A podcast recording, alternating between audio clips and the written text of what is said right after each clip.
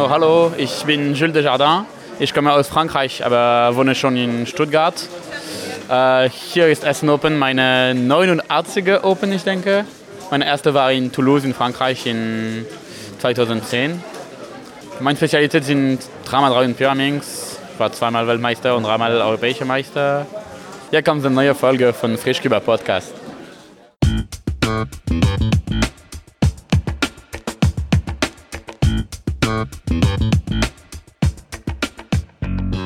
Herzlich willkommen, liebe Zuhörer.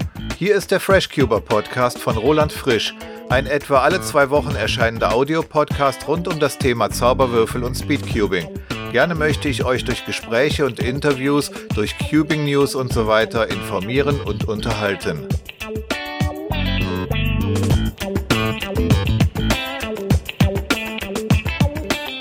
Du hörst Folge 15, erschienen in der ersten Julihälfte 2019. Themen in dieser Episode. Im Cubing ABC sind wir heute bei D. D wie Diane oder wie Delegate. In der letzten Folge haben wir mit 1000 Cuber ein Scramble begonnen. Heute gibt es davon den zweiten Teil, also die Cuber Nummer 2 bis 999. In den Cubing News trägt uns Willem wieder die neuen Rekorde vor und Competitions sowie Hardware präsentiere ich euch diesmal wieder selber. Auch gibt es einen kurzen Rückblick auf die Rhein-Neckar Open, bei der es zwei Besonderheiten gab, die ich von anderen Competitions so noch nicht kannte. Beginnen wir mit den Cubing News. Willem Klose hat die Rekorde des letzten Monats recherchiert. Der Monat Juni hat ganze sieben Weltrekorde aufzuweisen. Beginnend mit Mark Bojanowski aus USA, der als zweites eine 17-Move-Solution in FMC gefunden hat und einen Weltrekord Mean von 22,33 aufgestellt hat. Nur eine Woche später kam jedoch Sebastiano Tronto und hat beide Weltrekorde weggenommen mit einer 16-Move Single und einem 22,00 Mean. In der Woche darauf hat Stanley Chapel mal wieder einen Weltrekord im 5x5 Blindfold aufgestellt mit einer Zeit von 2 Minuten und 48 Sekunden. Außerdem hat Max Park aus den USA im 5x5 eine Weltrekord 36,06 Single und einen 39,65 Average erzielt. Außerdem hat Sebastian Weyer aus Deutschland zwei neue Europarekorde aufgestellt. Im 5x5 hat er eine Single von 41,76 erzielt und im 4x4 Cube ein Average von 21,46.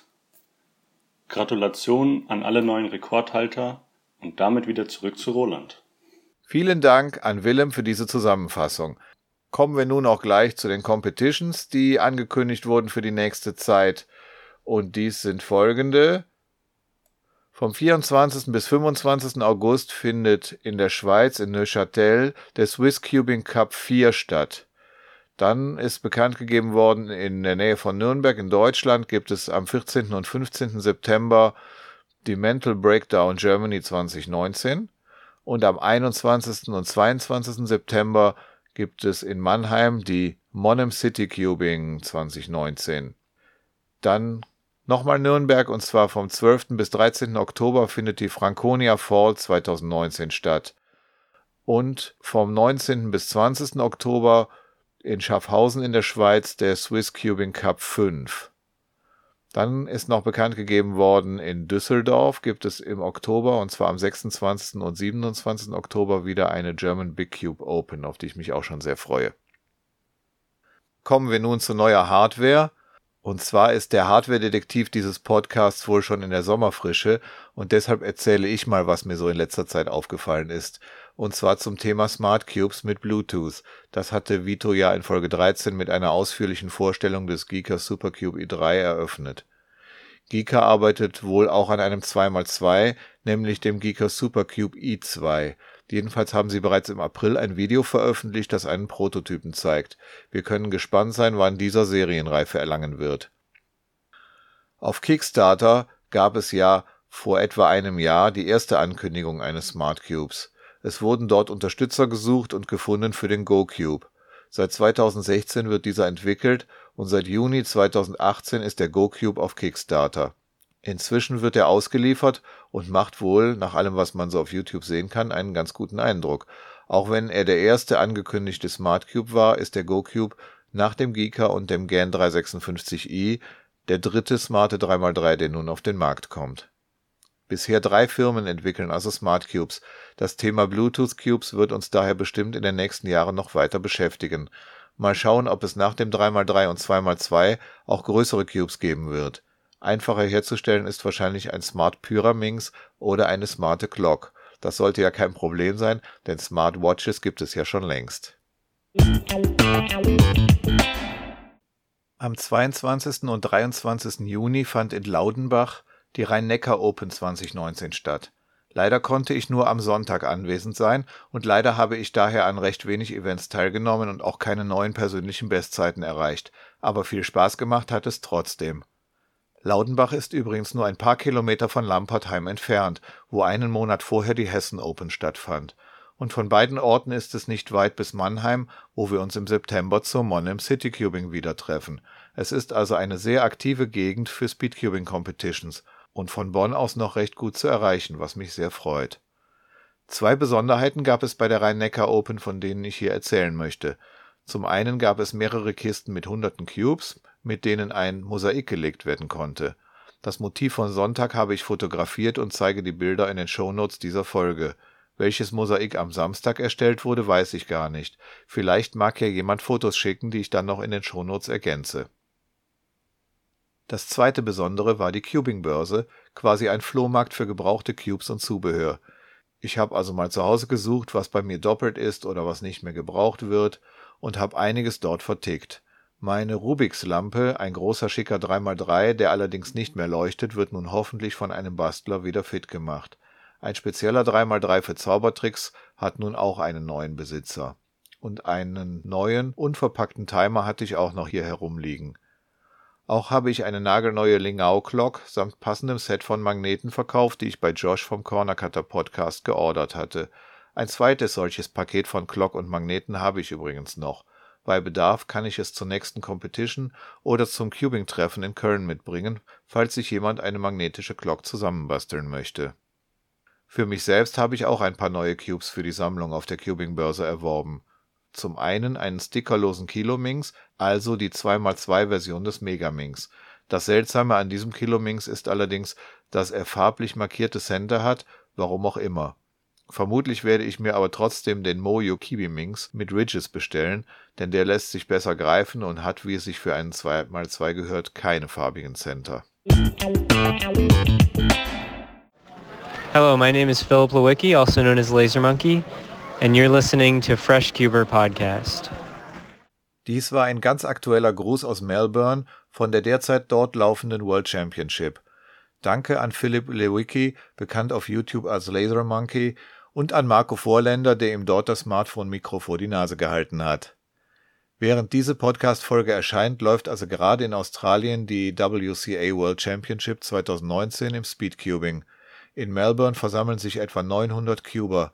In Folge 6 dieses Podcasts hatte ich erzählt, warum ich leider nicht dabei bin. Aber 15 dieser 900 Teilnehmer kenne ich inzwischen persönlich und sie wohl auch mich. Herzliche Grüße und viel Erfolg wünsche ich daher an dieser Stelle ganz besonders folgenden Cubern. Daniel Wallin aus Schweden, der highly ranked für Glock ist. Wenliger Helsninger von Tyskland, Daniel. Erik Ackersteak, der viel näher wohnt, als sein Name es vermuten lässt. Finn Ickler und Heike Zbierski, die ich schon auf verschiedenen Competitions getroffen habe. Helmut Heilig, der wie ich auch zum Ü40 Cuber Club zählt. Henry Gerber, highly ranked für Feed und Megaminx. Ihr kennt ihn aus Folge 3. Kurz vor Aufnahme dieser Folge kam die Nachricht rein, dass Henry tatsächlich Platz 3 in Feed geholt hat. Jan Bendlage, FMC Spezi und Jules Desjardins, hochbewertet für Pyraminx und ganz am Anfang dieser Folge zu hören. Kevin Gerhardt, den die Wettbüros bei 2x2, 4x4, 5x5 und Megaminx besonders weit oben sehen. Laura Ohrendorf, unsere fleißige Senior-Delikatesse für Westeuropa. Linus Kunert und Marco Vorländer, der in Melbourne, wie eben schon gehört, erfolgreich auf Stimmenfang gegangen ist. Ihr kennt ihn auch aus dem Interview in Folge 9. Philipp und Sebastian, die legendären Wire Twins. Und Sebastien Auroux, bekannt als Delegate und erfolgreicher Fused Mover. Ich hoffe, dass ich in der Teilnehmerliste niemanden übersehen habe. An alle geht mein Wunsch, dass ihr eine tolle Zeit auf der World Championship in Australien habt und viele eurer persönlichen Ziele erreichen könnt. An einige der genannten hatte ich übrigens kurz vor der Worlds meinen Vorschlag gerichtet, doch vielleicht ein paar O-Töne von international bekannten Speedcubern für den Freshcuber Podcast einzufangen. Marco war mit dem Intro von Philipp Lewicki der Erste, der mir was zugeschickt hat, aber ich bin guter Hoffnung, dass da vielleicht noch ein paar weitere Soundschnipsel folgen werden.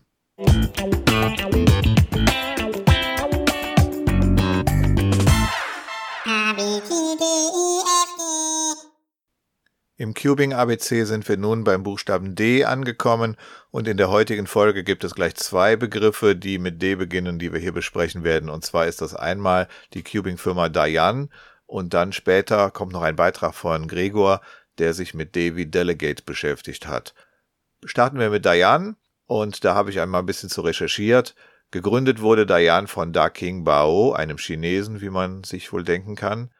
Und es gibt also inzwischen sieben verschiedene Modelle, die auch teilweise in verschiedenen Versionen erschienen sind. Ich gebe erstmal einen Überblick, welche 3x3s Dayan produziert hat und welche dann auch wirklich im Speedcubing entscheidend wurden.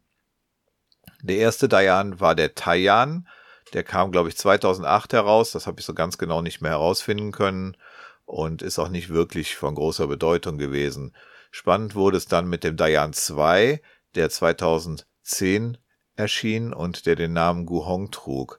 Davon ist die erste Version von 2010, gilt eigentlich als die bessere. Die hat weicheres Plastik und irgendwie besseres Drehgefühl. Allerdings neigte der noch ziemlich zum Poppen, also zum Auseinanderfallen des Cubes, wenn man etwas zu schnell gedreht hat. 2012 hat Dayan dann von dem Guhong noch eine verbesserte Version rausgegeben, wie sie meinten verbessert. Da streiten sich die Gelehrten. Jedenfalls hat diese Version zwei Torpedos, die dieses Poppen des Cubes verhindern sollen. Zumindest reduzieren können sie es wohl. Ja, das war der Guhong, also 2010 Version 1 und 2012 Version 2. Aber auch 2010 erschien schon der Dayan 3 und das war der Ling Yun. Und davon gab es dann auch ein Jahr später, also 2011, eine zweite Version mit Torpedos. Dann kommen wir zum Dayan 4. Das ist der Lun Hui, der erschien 2011 und das war der erste Dayan, der direkt mit Torpedos erschien. Also die eben erwähnten Guhong 2 und Lingyun 2 erschienen erst später.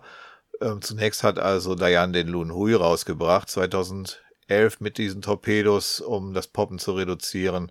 Und weil aber immer noch nach dem Guhong und wohl auch nach dem Lingyun nachgefragt wurde, wurden die dann eben herausgegeben, auch in einer Version 2 mit Torpedos.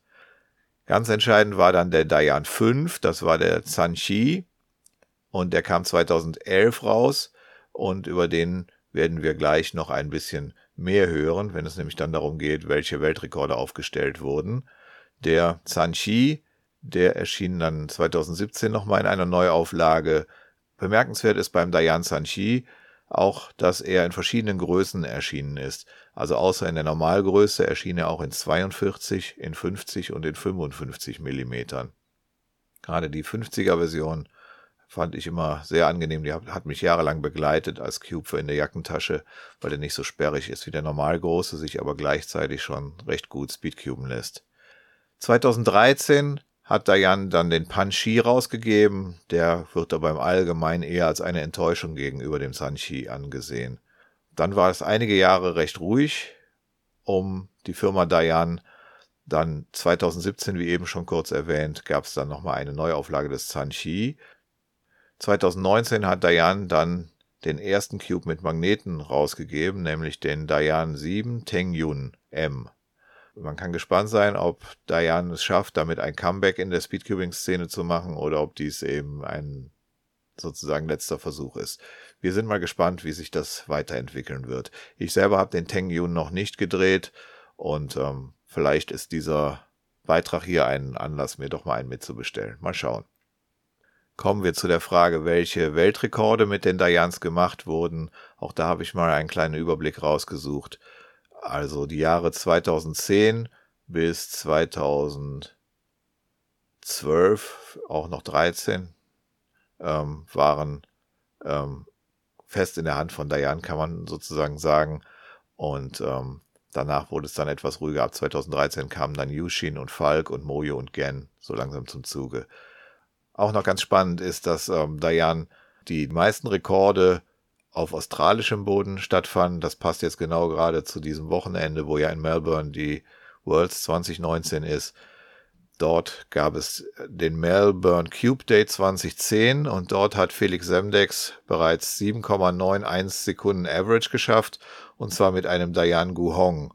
Und ähm, auch bei dieser Melbourne Cube Day 2010 Competition gab es einen 703 und einen 6,77 Single von Felix Semdex. Dann ein Jahr später Melbourne Summer Open 2011, 7,87 Average, auch wieder Felix Semdex, diesmal allerdings mit Lubix Guhong, also einem von Lubix speziell gemoddeten und eingestellten Guhong. Da gab es eine 6,65 Single.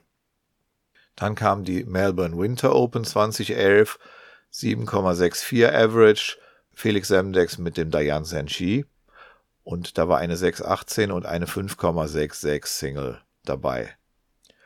Dann gibt's mal tatsächlich etwas nicht Australisches und zwar hat Mats Falk aus den Niederlanden bei der Sonnenhofen Open 2013 eine 5,55 Single geschafft mit einem Dayan Sanchi.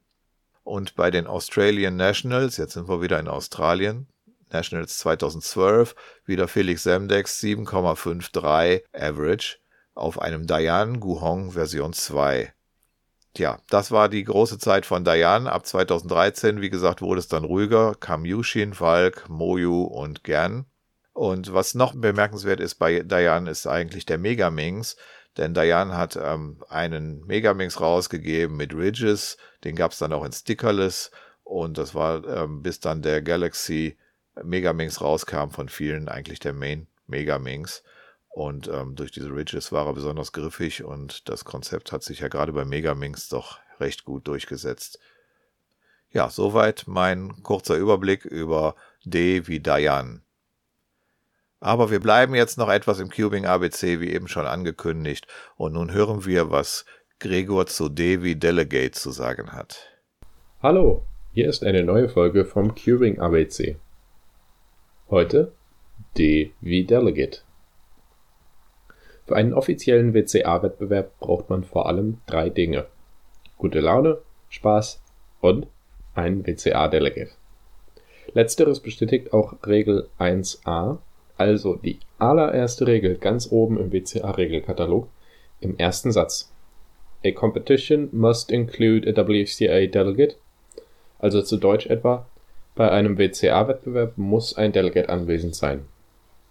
Wer schon einmal in Deutschland auf einem Turnier war, der kennt mindestens einen unserer drei Delegates, Laura, Linus und Sebastian.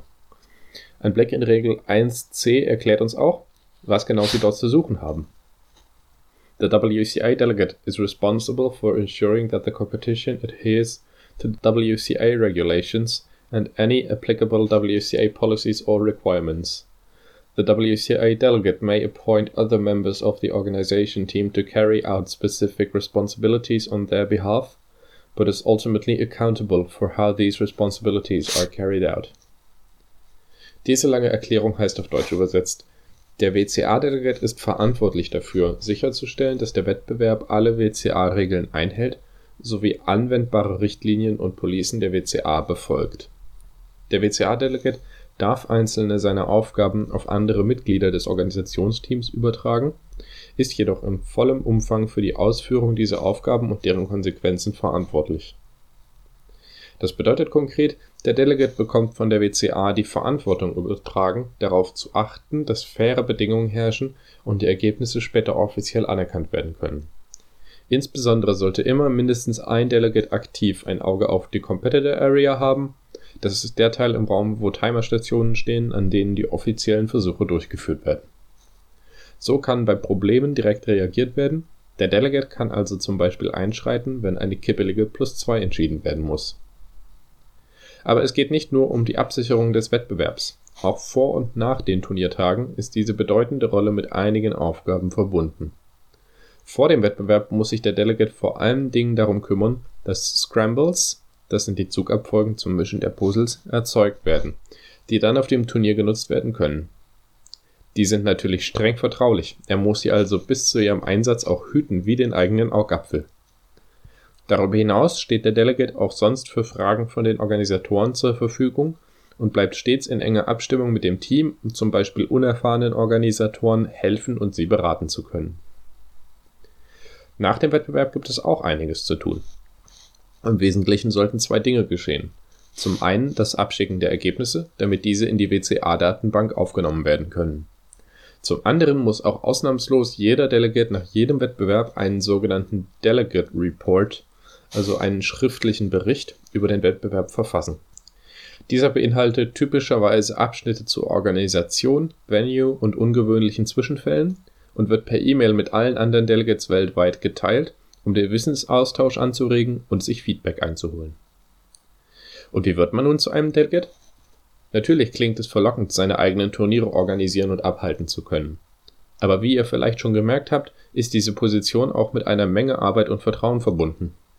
Deswegen kann man sich auch nirgendwo bewerben, sondern die WCA sucht sich ihre Delegates nach Bedarf aus. Dort, wo ein Delegate gebraucht wird, reist entweder jemand aus der Region an oder die dienstälteren Delegates geben Empfehlungen, wer für diesen Posten geeignet ist.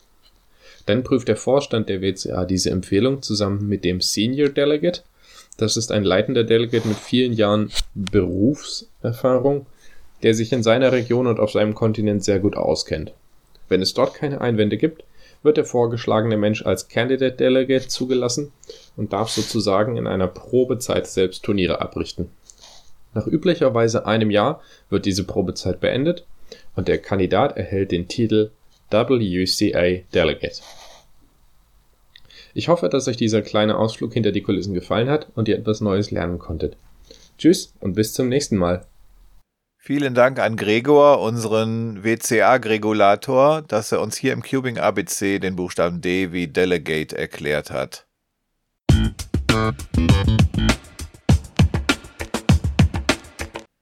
In der vergangenen Folge, also Episode 14, ging es ja ausschließlich um das Blindlösen des 3x3 Cubes. Neben dem Interview mit Hannah Minas gab es noch einen weiteren Beitrag, nämlich 1000 Cuber ein Scramble. Mich hat interessiert, was eigentlich bei so einer Wettbewerbsrunde in den Köpfen vorgeht. Wie weit ähneln sich die Lösungswege und Memos der Teilnehmer? Daher hatte ich ein kleines Experiment gestartet und einen bestimmten Scramble, den ihr auch in den Shownotes findet, an verschiedene Blindcuber geschickt, mit der Bitte, diesen Scramble in der Lage, wie sie den Cube beim Blindsolven halten, auszuführen und mir dann per Sprachnachricht mitzuteilen, was sie beim Memorieren denken also quasi einfach mal laut memorieren, so als säße ein Mikrofon im Gehirn. Weil Gregor Billing am ausführlichsten geantwortet hatte, habe ich seinen Beitrag in der vergangenen Folge separat gesendet. Wer es noch nicht gehört hat, dem empfehle ich diesen Beitrag in Folge 14 hiermit noch einmal. Nun folgt hier der zweite Teil, zum Glück haben nicht wirklich 1000 Cuber mir ihre Memo geschickt, aber nun im zweiten und letzten Teil von 1000 Cuber ein Scramble könnt ihr hören, was Willem, Simon, Paul, Hanna, Tobias und Henry zu diesem Scramble zu sagen hatten. Beginnen wir mit Willems Memo. So, also ich habe jetzt auch meinen Cube gescrambled. Beginne mit den Corners. Schaue auf meinen Buffer. Dort befindet sich das Buffer Piece, heißt ich muss direkt einen neuen Cycle anfangen. Ich beginne immer mit P, falls es noch nicht gelöst ist und kein Twist ist, weil ich benutze OP Corners und da ist nun mal P das Stück, wo ich kein Setup Move brauche. Falls P jetzt schon gelöst wäre, würde ich einen Corner nehmen, die einen sehr einfachen Setup Move hat, zum Beispiel L oder C. Heißt, ich beginne mit P, mache meinen Finger nicht drauf auf das Stück, weil das ist ja noch nicht gelöst. Ich mache gerne meine Finger auf die Stücke, die dann, die ich quasi schon durch habe, damit ich weiß, wann ich alle Corners durch habe.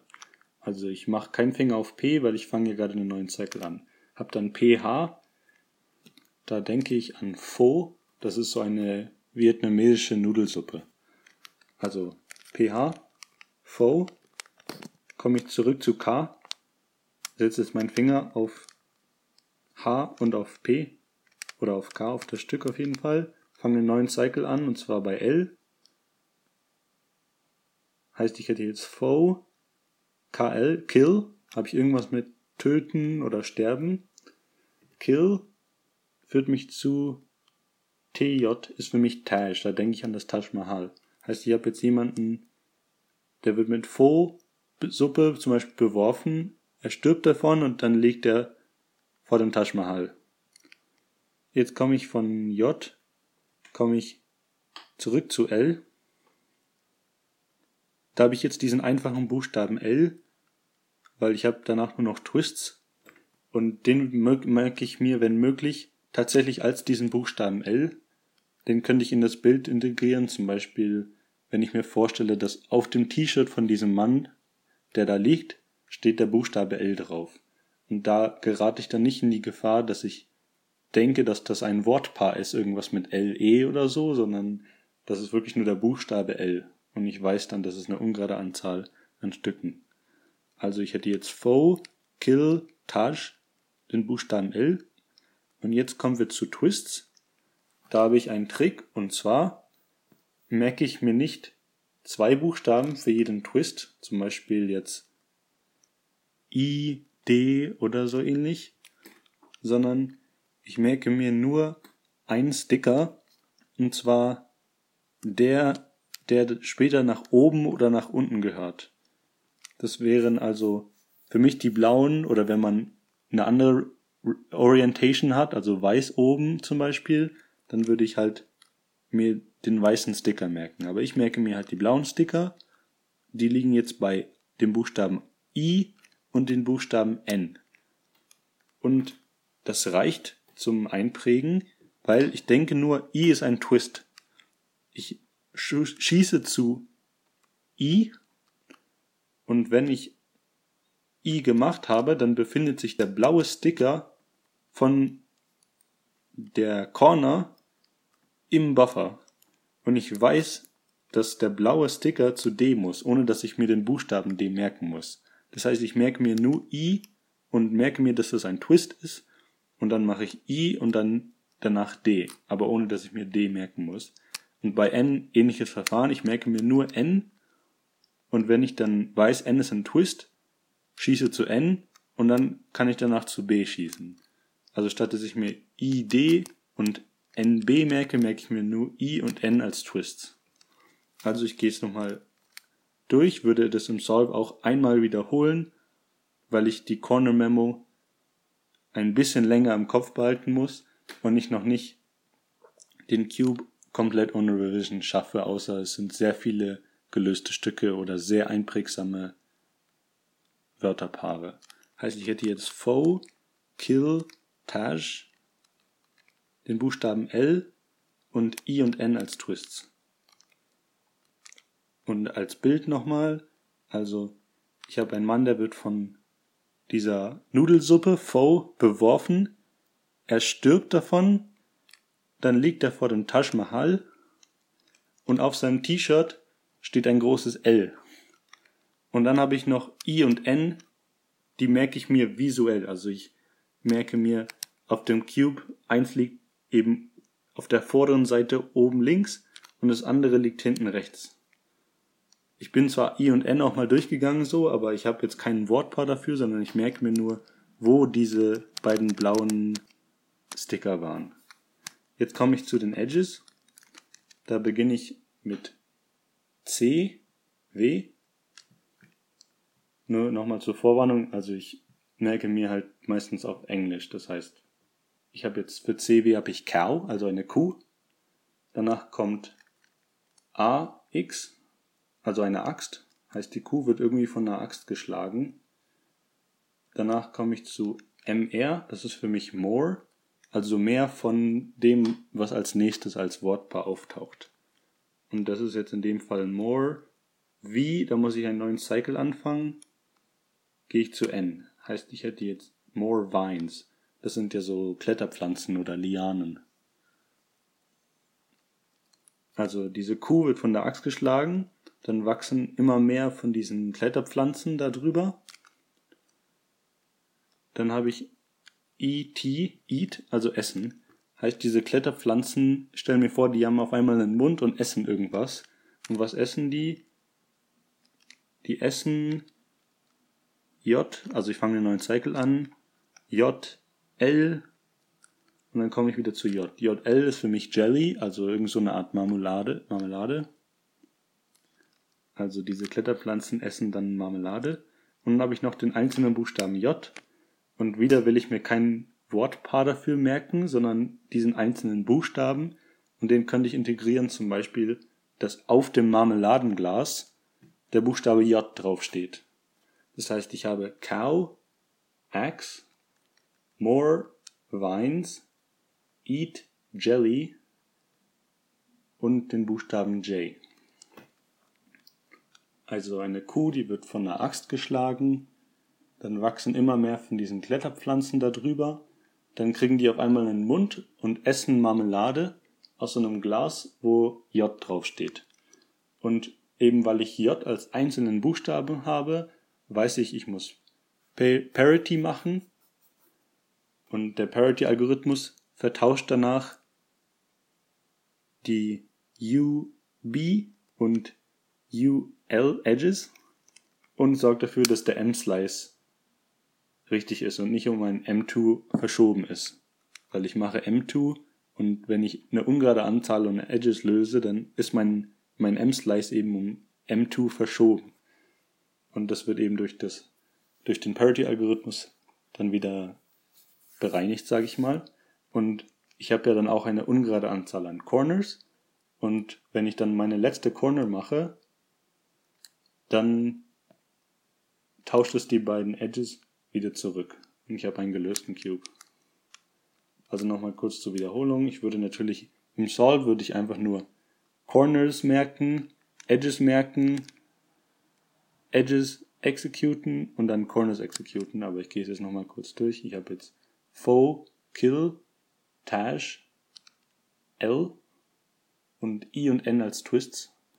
Und dann habe ich Cow, Axe, More Vines, Eat Jelly, den Buchstaben J. Und das wäre meine Memo. Ja, danke schön an Willem Klose, unseren Record News Moderator, für seine Memo. Er macht das mit den Twists also ganz ähnlich wie Gregor. Und während Gregor sich irgendwelche nicht in dieser Podcast-Folge erwähnten Philips auf dem Kupferklo vorstellt, gibt es bei Willem Erschlagene vor dem Taj Mahal. Gregor hat ja ausführlich erklärt, dass solche skurrilen oder derben Bilder besonders gut im Gedächtnis bleiben. Der nächste, der mir seine Lösung geschickt hat, war Simon Busco. Er hat mir ein Video geschickt, was mir persönlich zwar das Nachvollziehen leichter gemacht hat, aber in einem Audiopodcast vielleicht verwundert, wenn er sowas sagt wie zum Beispiel diese Ecke hier hören wir trotzdem mal rein, denn auch ohne Bild ist sein Memo auch ganz lehrreich. Mein äh, Kantenbuffer ist C und mein ähm, Eckenbuffer ist D. Und ich habe dem, bei meinem Lettering Scheme Q durch Y ersetzt und W durch Z ersetzt. So, und dann fange ich an, mir die Corners zu merken. Und weil mein Buffer-Piece direkt gelöst ist, mache ich einen Cycle Break zu dem hier, das wäre dann R. Und dann kommt das direkt zu A und dann ist mein ähm, Buffer-Piece direkt wieder am Slot. Und bei RA denke ich dann an eine Rakete. Ähm, dann würde ich als nächstes mein Cycle bei C anfangen und merken mir dann, dass mein Buffer-Piece da ist. Merke ich mit C, dann U. Bei CU denke ich dann an Kupfer. Dann stelle ich mir halt eine Kupferrakete vor.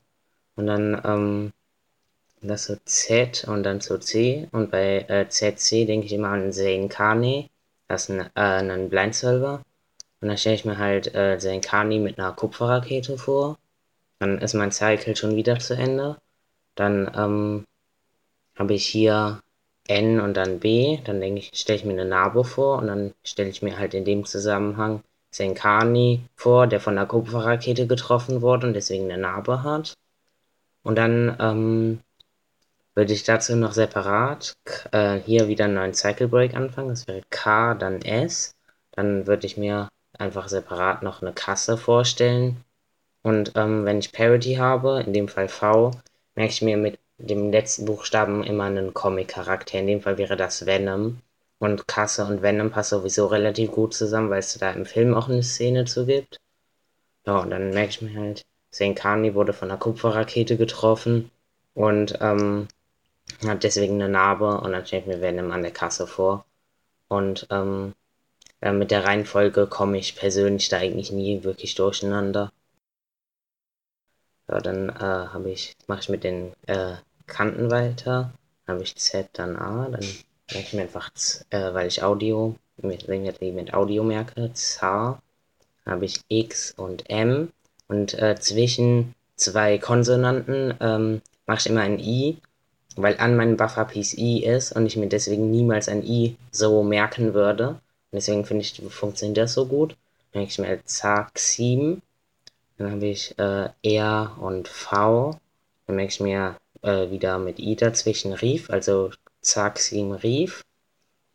Und ähm, dann merke ich mir K und dann, ähm, weil meine Parity-Methode basiert darauf, weil meine Corners-Methode hat, wenn ich Parity habe, immer am Ende die beiden Steine geswappt und dann mache ich immer manuell, äh, merke ich mir, wenn ich Parity habe, die Kanten dann falsch, damit ich die beiden dann selber swappe quasi, damit ich am Ende einen JPEG machen kann. Und ähm, dann äh, Zaxim Rief KE, äh, Zaxim Rief K dann habe ich T und weil ich die beiden swappe, ist blau-weiß in dem Fall mein Buffer-Piece.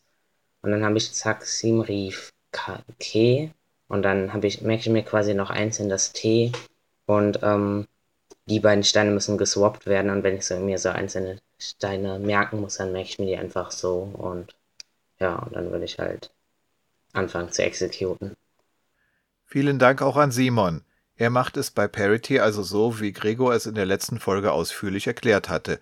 Statt eines Parity-Algorithmus werden im zweiten Memo-Teil die betreffenden Steine also einfach vertauscht gemerkt. Das ist eigentlich ein ganz praktischer Tipp.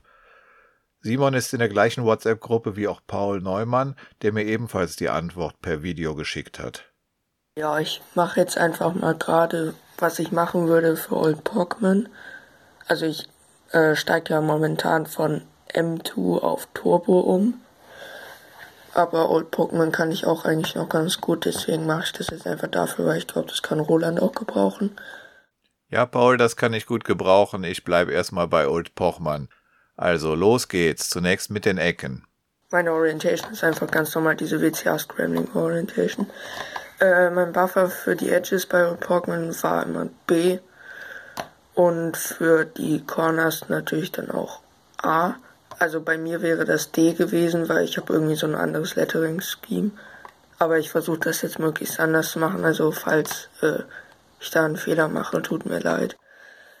Dann, ich fange auch immer mit den Corners an. Also das ist eigentlich genau das gleiche wie bei Simon, glaube ich. Die Eckenmemo von Simon kennen wir ja bereits. Kommen wir also jetzt zur Kantenmemo von Paul. Ja, dann mache ich einfach gerade nochmal die Edges. Das ist dann also H, der kommt dann zu Ho, O, also Ho. Und dann haben wir hier U. Dann packe ich ein ähm, Dingens dazwischen. Dann nehme ich meistens M, also Homu. Äh, der geht dann wieder zu C, Homuk. Also da ist jetzt schwierig zu unterscheiden, ob das jetzt ein K oder ein C oder ein Q ist, aber das hat man mit der Zeit einfach raus. Oder man merkt sich halt für C, merkt man sich so ein Z, weil das ist ja hier nicht mehr. Das geht auch. Und das Q kann man für Y ersetzen, also das wäre auch eine Option, aber ich habe das nie gemacht. Ja. Also hatten wir Humuk, dann zu W und zu A Humuk war,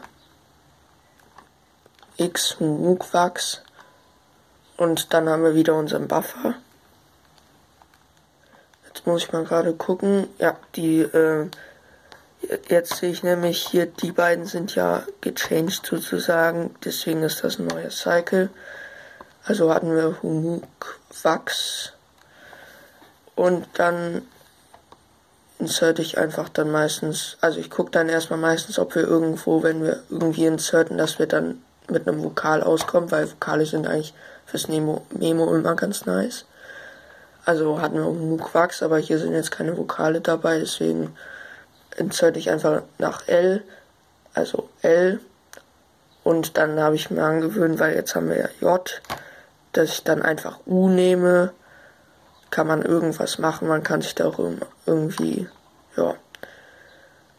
also Humuk Wachs, also Lusch, Humuk Wachs Lusch und dann Luschul einfach. Humux Wachs Luschul. Das wär's. Dankeschön auch für diesen Beitrag. Paul hatte außerdem noch ausführlich beschrieben, wie man die Setup-Moves vereinfachen kann, wenn man nicht nur den T-Perm, sondern auch den J-Perm und den L-Perm verwendet. Wenn ich also beispielsweise eine Kante vom Buffer B auf den Platz C schießen muss, dann geht das mit einem J-Perm ganz ohne Setup-Moves, während es einen ziemlich fürchterlichen Setup-Move benötigen würde, um die Kante zunächst für den T-Perm auf D zu stellen. Ich hoffe, das ist jedem Old Pochmann Blind Cuber klar. Die folgenden drei Blindfolded Cuber haben nur kurz und knapp ihr Memo geschickt, was ganz gut ist, damit diese Folge nicht zu lange wird. Beginnen wir mit Hannah. Hannah Minas, die uns im Interview der vergangenen Folge 14 so schön das Blindcuben erklärt hat, hat von mir auch den Scramble bekommen mit der Bitte um das Memo. Hannah löst den 3x3 blind in etwa einer Minute. Ihre Single PB beträgt 52,5 Sekunden. So merkt sie sich das. Okay, also mein Buffer ist gelöst bei den Corners. Das heißt, ich gehe einfach mal zum C. Dann habe ich ein Zulu ist auf dem WC und küsst den Widnüb. Die Edges mache ich die ersten zwei, also WD mache ich visuell. Dann habe ich noch Nück Güb Ho plus eine Happen vorne. Vielen Dank an Hannah. Freundlicherweise hat sie den Scramble auch an Tobias Peter weitergeleitet, Candidate Delegate aus der Schweiz. Wir wissen ja dank Gregors Cubing ABC von vorhin, was das ist. Also nicht die Schweiz, das weiß keiner so genau, sondern was ein Candidate Delegate ist. Tobias Peter hält seit 2018 mit einem Average von 46,27 Sekunden und einer Single von 40,39 Sekunden jeweils den Schweizer Rekord im Three Blind. Hier sein alpines Memo. Okay, das ist meine Memo zu diesem Scramble. Let's go. Es antwortet der Berg mit dem Tod. Er bringt Ilona und Chill um und das ist Horror. Das sind die Edges und die Corners. Merke ich mir einfach als Audio. UCDB F und dann KTH. Das merke ich mir wirklich einfach als Audio. Jo. Dankeschön, Tobias, für diese Zusendung wünschen wir dir, dass der Berg niemals mit dem Tod antworten möge und dass alle Competitions ohne Lawinenhorror vonstatten gehen mögen. Zu guter Letzt bleibt noch Henry Gerbers Memo. Regelmäßige Hörer dieses Podcasts kennen Henry aus dem Interview in der weihnachtlichen Episode 3 und aus Folge 7, in der Henry über die Premium Cubing spricht, die er mitorganisiert hat. Henry hat auf der Premium Cubing seine erste Sub 30 Single im 3x3 Blindfolded geschafft, 29,61 Sekunden. Auf der Hessen Open hat er seinen Blind Average mal eben um gut 17 Sekunden auf 40,9 Sekunden verbessert. Sein Memo umschreibt unhaltbare Zustände an Supermarktkasse 5. Also ich habe den Scrumble gerade mal gemacht. Ähm, für die Corner Memo wäre das, die teure Latte ist an der Kasse V also das V als Buchstabe und die beiden Corner Twists merke ich mir visuell. Ich habe Parity, deswegen ähm, ist meine Corner, meine Edge Memo etwas länger dann oder vielleicht auch ein kürzer, je nachdem. Ähm, Edge Memo wäre Schiff Dincook Mach Oljol. Genau, das war's. Dank auch an Henry. Die teure Latte liegt also an Kasse V. Warum ist sie nicht überall gleich teuer? Was ist da los in Bremer Supermärkten? Okay, Spaß beiseite. Um sich mit dem Merkwort teure die Buchstaben T und J zu merken, braucht man wohl eine ganze Menge Erfahrung. Die teure Latte liegt an der Kasse V. T, J, L, T, K, S, V. Und dann die visuellen Twists. Ein einfacher und schneller Satz. Henrys Edge-Memo klingt allerdings klingonisch, aber wenn man damit Zeiten von 30 bis 40 Sekunden erreicht, dann ist klingonisch genauso erlaubt wie Schweizerdeutsch. So, damit sind wir durch. Das waren die sieben verschiedenen Memos zu ein und demselben Scramble. Ich hoffe, es war auch für euch interessant. Wenn ihr also bei der nächsten Competition die Blindcuber beobachtet, dann wisst ihr jetzt, an was für seltsame Sachen sie während des Events denken Ob Kupferklos oder einsame Comichelden, mit der Axt erschlagene, Horror am Berg oder bei der Preisauszeichnung im Supermarkt. Erlaubt ist, was sich wenigstens für einige Sekunden einprägt. Dankeschön für alle, die mitgemacht haben. Ich jedenfalls habe einiges daraus gelernt und die zahnlosen, äh, die zahllosen Kommentatoren unter den Shownotes dieser Folge auch.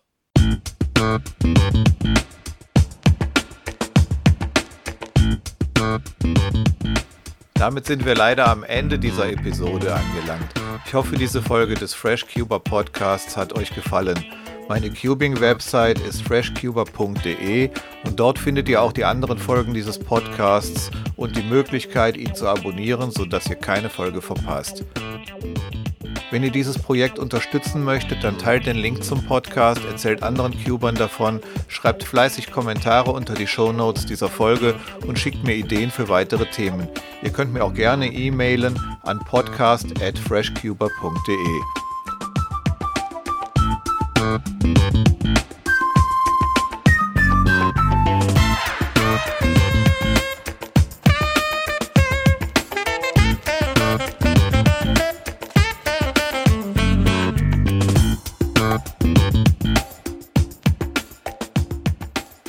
nächste Folge, also Episode 16 des FreshCuber Podcasts, erscheint dann hoffentlich noch in der zweiten Juli-Hälfte. Es wird eine Interviewfolge sein, allerdings ist leider noch nicht ganz klar, wer wen worüber interviewt. Das war's für heute. Vielen Dank fürs Zuhören. Bis zur nächsten Episode wünsche ich euch eine gute Zeit mit viel Spaß beim Cuben. Bis denne.